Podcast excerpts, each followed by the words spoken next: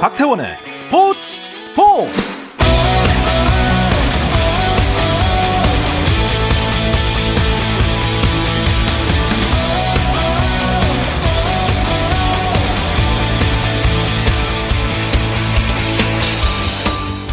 스포츠가 있는 금요일 저녁 어떠신가요? 아나운서 박태원입니다.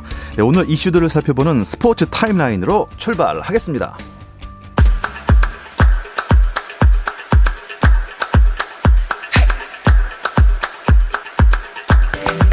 네, 오늘도 프로야구 경기 상황부터 알려드리겠습니다. 태풍 찬투의 영향으로 창원에서 열릴 예정이던 LG와 NC의 더블헤더 1차전은 비 때문에 취소가 됐고요. 2차전은 지금 비가 그쳐서 열리고 있습니다. 현재 6회 말이고요. NC가 LG에 5대 2로 석점차 앞서 있습니다. 자, 2위 LG를 반 게임 차로 쫓고 있는 삼성은 기아와 경기를 하고 있는데요. 6회 초입니다. 삼성이 3대 1로 기아에 앞서 있습니다. 자, 그리고 4위 NC에 경기차 없이 5위인 키움은 한화를 만났는데요. 한화가 점수를 많이 냈습니다. 아, 6회 초가 이제 시작할 예정인데 13대 4로 한화가 키움에 앞서 있습니다. 6, 7위 간 대결입니다. SSG 대 두산의 경기 6회 초고요. 네, 잠실에서 두산이 점수를 좀 냈습니다. 6회 초 두산이 5대 0으로 SSG에 앞서 있습니다. 선두 KT는 롯데와 경기 중인데요. 7회 초입니다. 롯데가 KT에 2대 0으로 앞서 있습니다. 미국 프로야구 텍사스 레인저스에서 방출 대기됐던 양현종이 마이너리그 트리플 A 팀에 남습니다. 텍사스 구단의 존 블레이크 홍보 담당 부사장은 SNS에 16일 방출 대기된 좌완 양현종이 텍사스 산하 트리플 A 라운드 록에 이관됐다고 밝혔습니다. 미국 CBS 스포츠도 양현종이 라운드 록에 남는다고 보도했습니다. 터키 축구리그 페네르바체 김민재가 유럽 축구연맹 유로파 리그에서 풀타임을 뛰며 인상적인 유럽 대항전 데뷔전을 치렀습니다. 김민재는 프랑크푸르트와의 조별리그 D조 1차전에 선발로 나섰는데요. 풀타임을 소화하며 여러 차례 탄탄한 수비로 팀의 실점 위기를 막았고 소속팀의 1대1 무승부에 힘을 보탰습니다.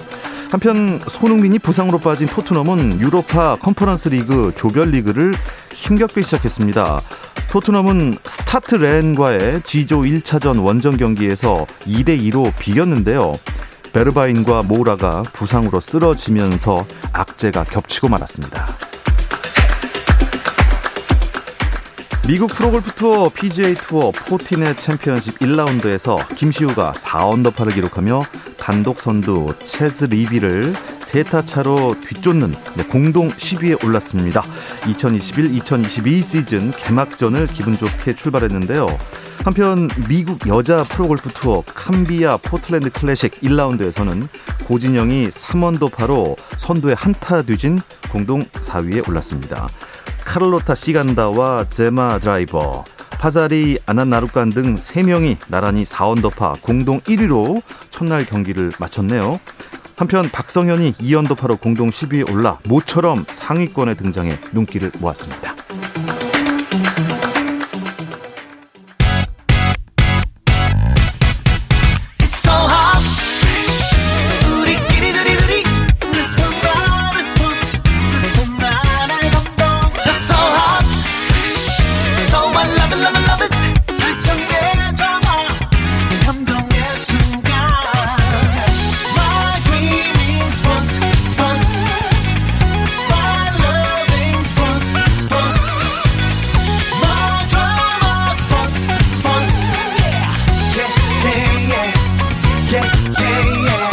스포츠 스포츠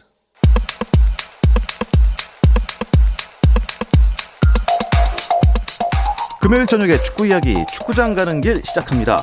중앙일보 송지훈 기자 또 월간 축구 전문지 포포트의 류청 기자와 함께하겠습니다. 두 분 안녕하세요. 안녕하세요. 어서 오십시오. 아또 훈훈하게 또 오늘 축구 얘기 재미 재미나게 한번 나눠보도록 하겠습니다.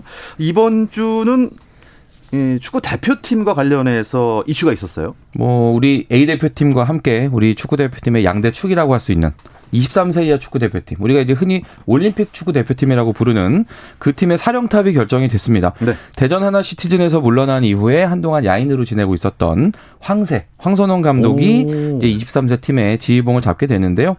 임기는 이제 3년 뒤에 열리는 이제 2024 파리 올림픽까지 인데 이 3년 임기를 다 채우려면 먼저 중요한 시험 하나를 통과를 해야 됩니다. 아, 그런 게 있습니까? 내년에 열리는 항저우 아시안 게임. 아. 이 대회에도 이제 23세 대표팀이 나갈 텐데 다들 기억하시겠지만 우리나라가 이 아시안 게임에서 그 2014년 인천, 2018년 그 자카르타 네. 이두 대회 다 금메달 땄거든요. 아, 그렇기 맞네요. 때문에 황선홍 감독 입장에서는 이번 대회도 금메달이 아니면 약간 좀 실패로도 보일 수 있는 여지가 아. 있어요. 아, 그래서 에이. 2024년까지 무탈하게 가려면 네. 이 항저우 아시안 게임이 아주 중요한 시험대가 된다라는 아. 이야기를 먼저 드리고 시작해야 될 것 같습니다. 아, 뭐 금메달만 메달입니까? 은메달, 동메달도 잘한 거죠. 근데 아시안 게임에는 한국보다 더 힘을 쓰는 나라가 없다고 봤을 때 음. 일본도 이제 거의 뭐 프로 선수들이 많이 나오지 않는 대회고 결과적으로 금메달을 못 따면 이런 팀들에게 졌단 말이야 이런 아, 얘기가 아, 나올 수 있고 예. 어쨌든 이제 많은 것이 걸려 있잖아요 예, 메달에 그렇기 때문에 저도 금메달이 아니면 어려울 수도 있다라고 생각하고 있습니다. 혹시 그때도 베트남은 박항서 감독일까요? 아마도 그럴 가능성이 높고요. 지금 이제 재계약 협상을 하고 있는데 일단 베트남에서는 박항서 감독님 떠나지 마세요라는 분위기가 강하기 때문에 음. 큰 문제가 없다면 네, 계속 할 것 같습니다. 근데 축구를 잘 모르는 분들도 황선홍 이름 석자는 대부분 다 아시잖아요. 아, 2002 월드컵 한국에게 월드컵 첫 승을 안겨줬던 폴란드전에 그 왼발 슈팅도 있고 어, 그 이후에는 이제 뭐 부상 투혼, 붕대를 감고 뛰었던 것도 있고 뭐 그 장면을 제외하더라도 대한민국 스트라이커의 계보를 말할 때 절대 빼놓을 수 없는 슈퍼스타였기 때문에 음. 어, 이름만으로도 유명한 건 사실입니다. 이 선임 배경을 조금 여러분들은 알 수 있지 않을까요? 어떻습니까? 그 뭐 아마 유청 기자도 많이 들어서 알고 있을 텐데 원래 이 올림픽 팀 관련해서 1순위 시나리오는 협회에서는 가급적이면 김학봉 감독이 유임됐으면 좋겠다였어요. 음. 예, 제가 말씀드렸다시피 이제 항저우 아시안 게임도 바로 내년에 열리고 여러 가지 그런 그 기간이 준비 기간이 짧기 때문에 준비할 시간이 충분치 않으니까 가급적이면 이 팀을 맡아왔던 감독이 그냥 좀 이어가는 게 좋겠다였는데 김학봉 감독이 고사를 했단 말이죠. 아, 나는, 나는 하지 않겠다 라고 이제 일찍 선언을 하게 되면서 협회가 본격적으로 이제 감독 선임에 나선 거고요. 뭐 내용은 다 이제 언론에 공개가 됐죠. 후보군을 여섯 명으로 좁히고 이제 그 중에서 이제 세 명에 대해서 이제 면접을 진행하고 이제 그러면서 이제 최종적으로 황선홍 감독을 이제 선임을 한 건데 협회가 발표를 하기 전에 보도가 먼저 나왔잖아요. 맞습니다. 그래서 약간 좀좀 김이 센 그런 감이 있기는 한데 최종적으로는 지난 15일에 이제 회의를 거쳐서 황선홍 감독 결정이 됐고 어제 뭐 취임 기자회견까지 진행이 됐습니다. 그러니까 이제 황선홍 대표팀 선수에서 이제는 또 대표팀 감독 태극마크를 아주 오랜만에 달았네요. 태극마크를 제가 찾아보니까 사실 2003년부터 이제 지도자 생활을 시작했습니다. 그 아, 이후로는 태극마크를 달지 못했고요. 뭐 전남, 부산, 포항, FC 서울, 뭐 연변, 대전 하나 시티즌을 거쳐서 어, 지도자로서는 처음이고요. 은퇴한 게 2002년입니다. 국가대표팀에서. 그러니까 뭐 선수 지도자를 합치면 19년 만에 아, 대표팀 아, 태극마크를 달게 됩니다. 어떻습니까? 기자회견장에 가셨었나요? 보셨나요? 뭐 어떤 얘기를 하던가요? 저는 일단 가진 않았지만 그 기자회견 내용을 일단 보긴 했고요. 그 빠른 축구에 음. 대한 그런 이제 의지를 보였는데 그 기자회견 워딩을 제가 그대로 소개를 할게요. 세계 무대에서 한국 축구가 경쟁력을 가지려면 적극적이고 스피디해야 된다. 음. 방법론의 차이는 있겠지만 네. 이런 축구를 해야 된다는 방향성에는 변함이 없다. 이렇게 이랬거든요.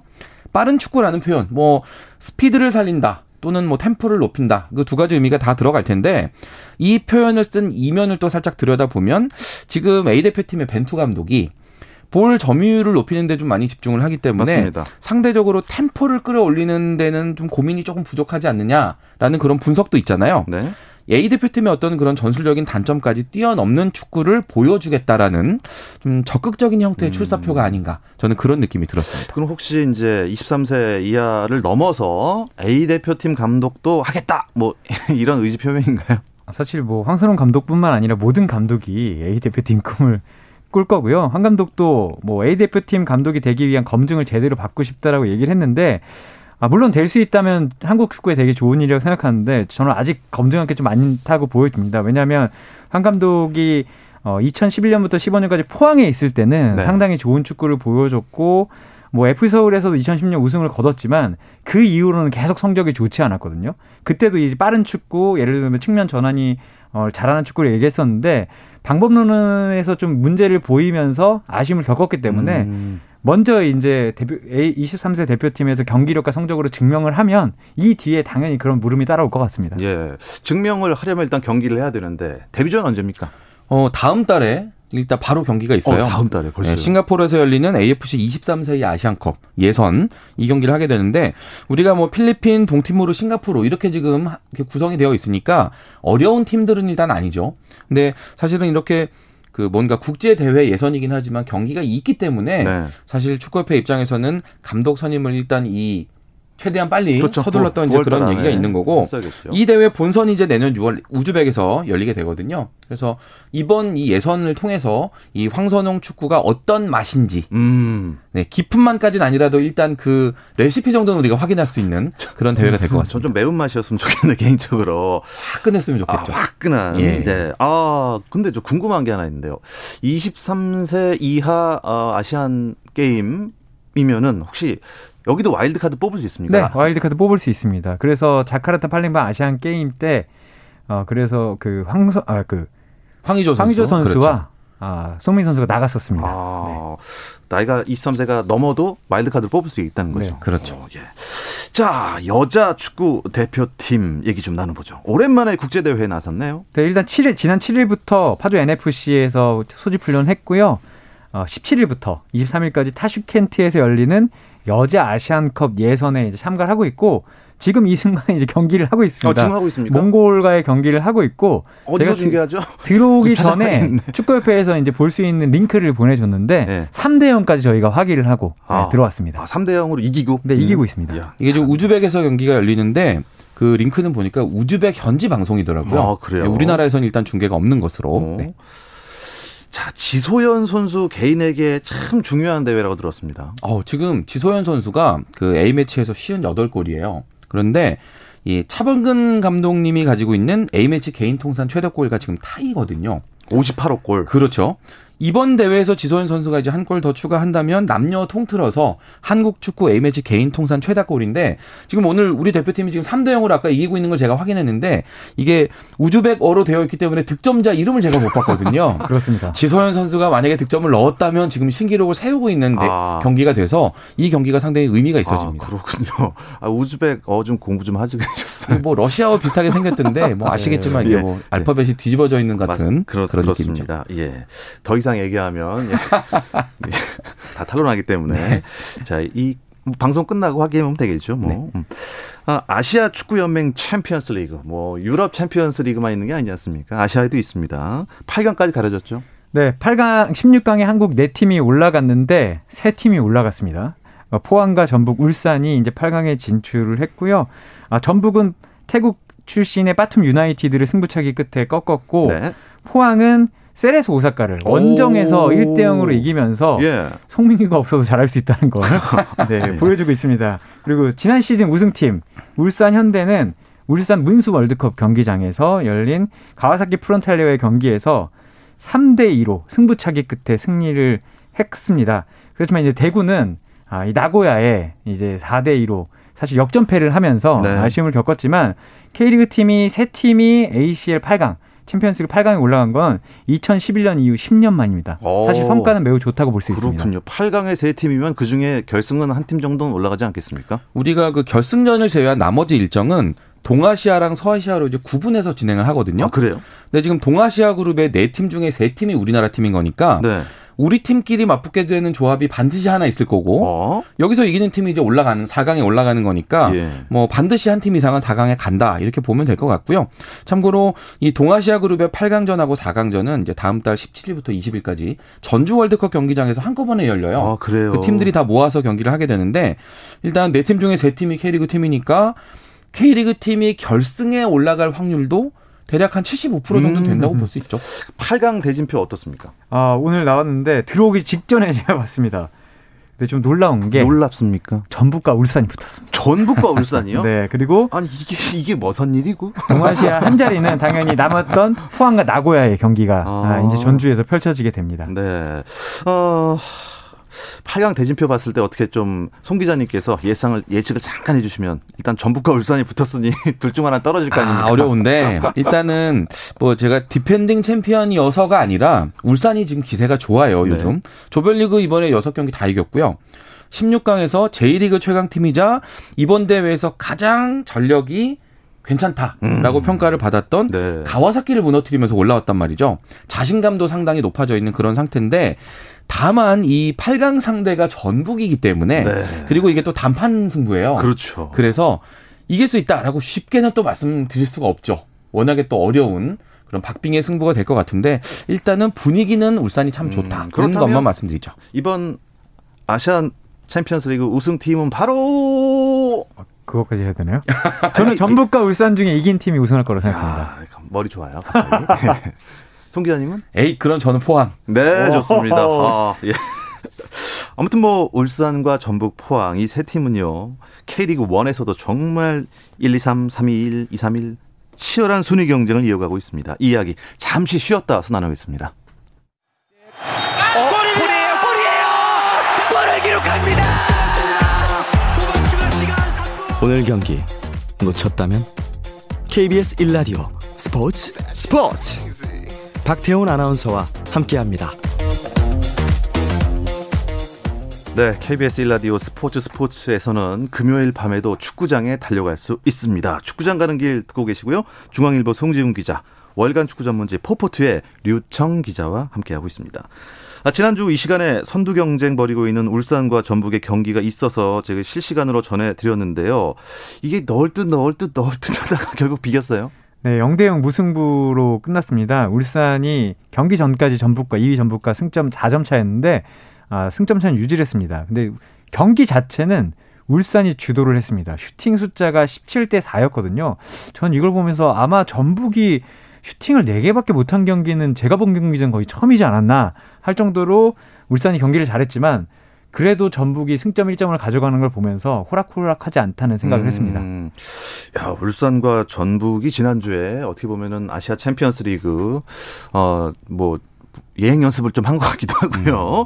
어쨌든 뭐, 아, 지난 29라운드에서 관심을 모았던 경기는 사실, 음, 저는 약간 좀 아래쪽에 있는 팀, 두 팀의 경기였습니다. 서울 경기 어땠습니까?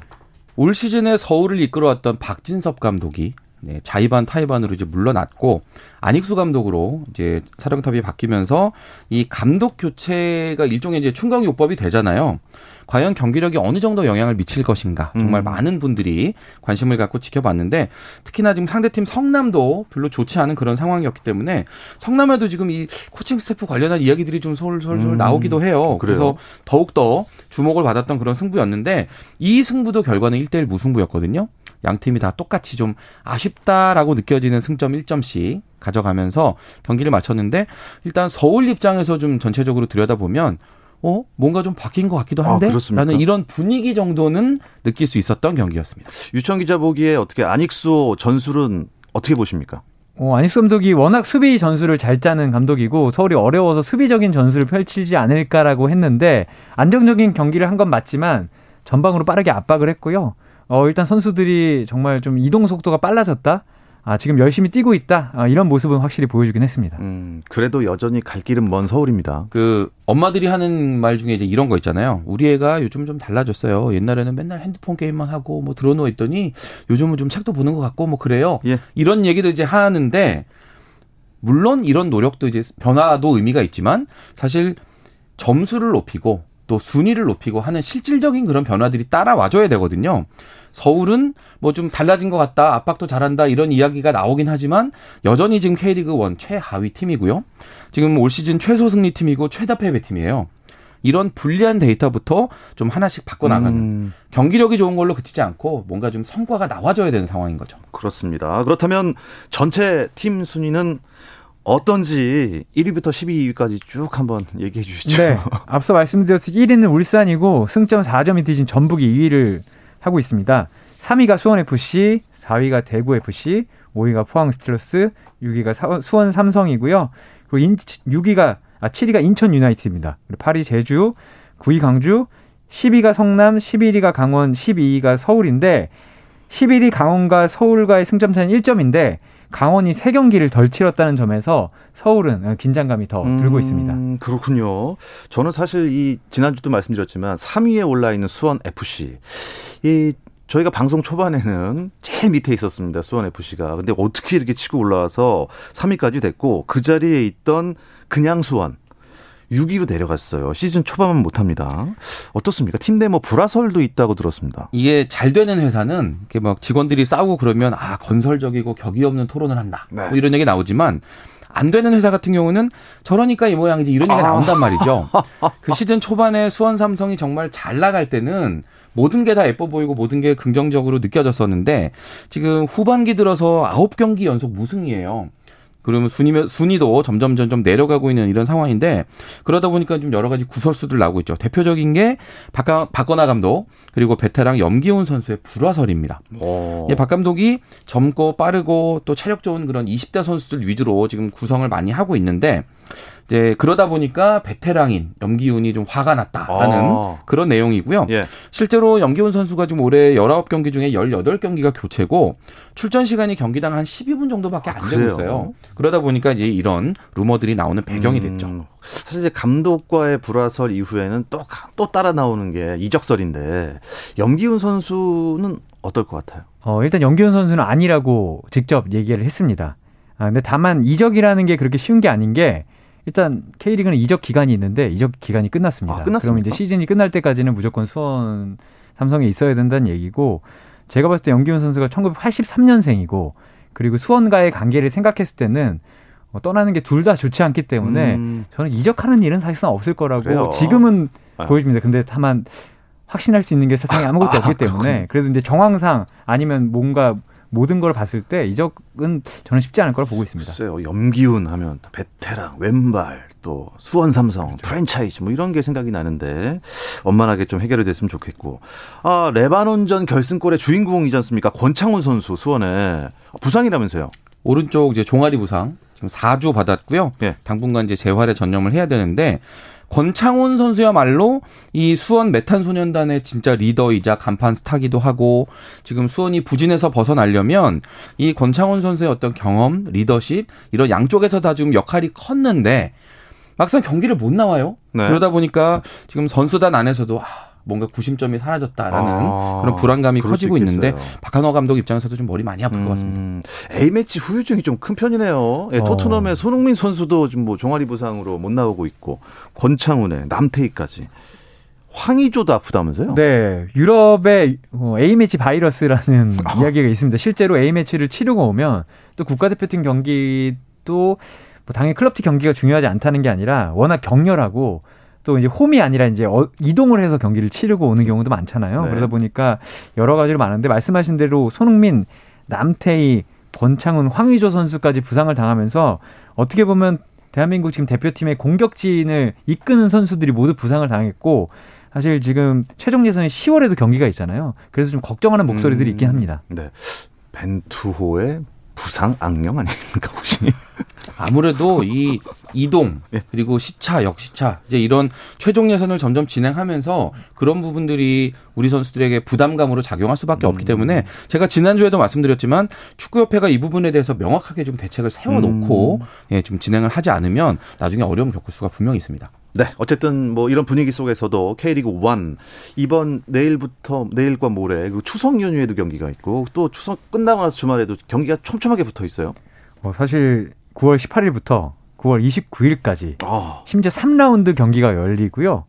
어, 30, 31, 32라운드가 열리고 9월 29일 수요일엔 또 30, 30라운드 수년 경기까지 열리기 때문에 뭐 한가위라 풍성한 것도 하지만 축구도 정말 경기가 많습니다. 와, 진짜 많네요. 이렇게 그 최근에 제가 보니까 그 영국의 이제 크리스마스 연휴 기간을 이제 우리가 박싱데이라고 부르잖아요. 그렇습니다. 근데 지금 이번 추석 연휴 기간 동안에 팀당 세경기 최소 다 해야 되기 때문에 축구 팬들이 빡신데이 요, 요 된소리로 좀 발음을 해줘야 되는데 네. 빡신데이 아, 해서 이렇게 부르는 팬들이 있을 정도로 아, 선수들 네. 입장에서는 네. 상당히 이게 강행군이에요. 아, 그렇겠네요. 컨디션 관리, 승점 관리 다 해야 되거든요. 이야. 상당히 어려운 일정입니다. 진짜 강행군이네요. 날짜 보니까 18, 19, 또 21, 22, 25, 26, 29.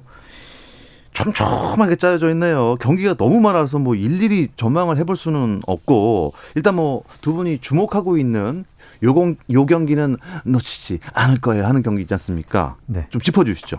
어, 저는 9월 19일에 열리는 두 경기를 잘 보시면 좋을 것 같습니다. 일요일이요? 네, 이날 인천 성남과 서울과 수원 FC가 만나는데요.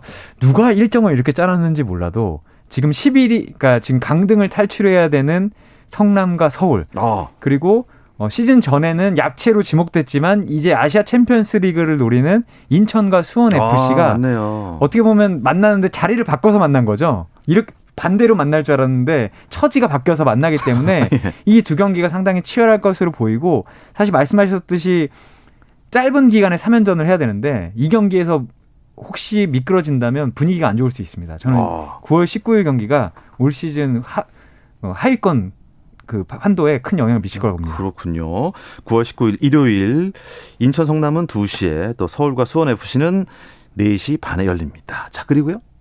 음, 저는 이제 이 안 나온 얘기 해야겠죠? 네. 저는 31라운드 다음 주 화요일에 열리는 포항과 울산의 맞대결 좀 기대를 하고 있는데 K리그에서 제일 재밌는 축구 한다고 소문난 포항 그리고 지금 올 시즌에 가장 완성된 팀이라고 불리는 울산.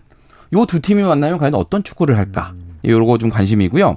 32라운드는 뭐 단연 26일 일요일에 열리는 슈퍼 매치죠. 지금 서울과 수원이 둘 다 약간 부진한데 네. 여기서 이긴 팀은 정말 제대로 반전의 분위기를 만들 수 있거든요. 네. 네, 그대 그동안 그래 왔던 여러 역사가 있기 때문에 기대가 됩니다. 나름 엘 클라시코 아니겠습니까? 네. 아 그러면 뭐 두 분은 추석 연휴에도 못 쉬시겠네요.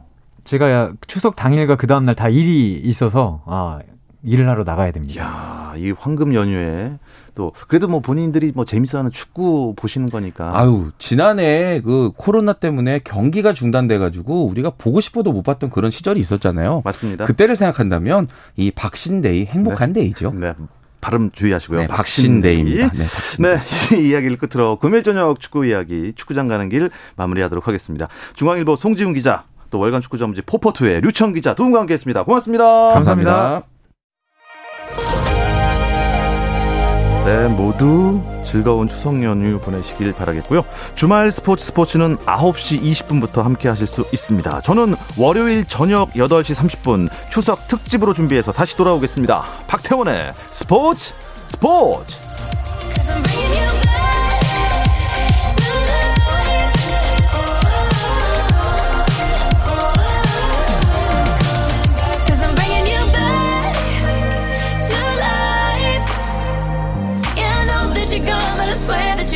you're feeling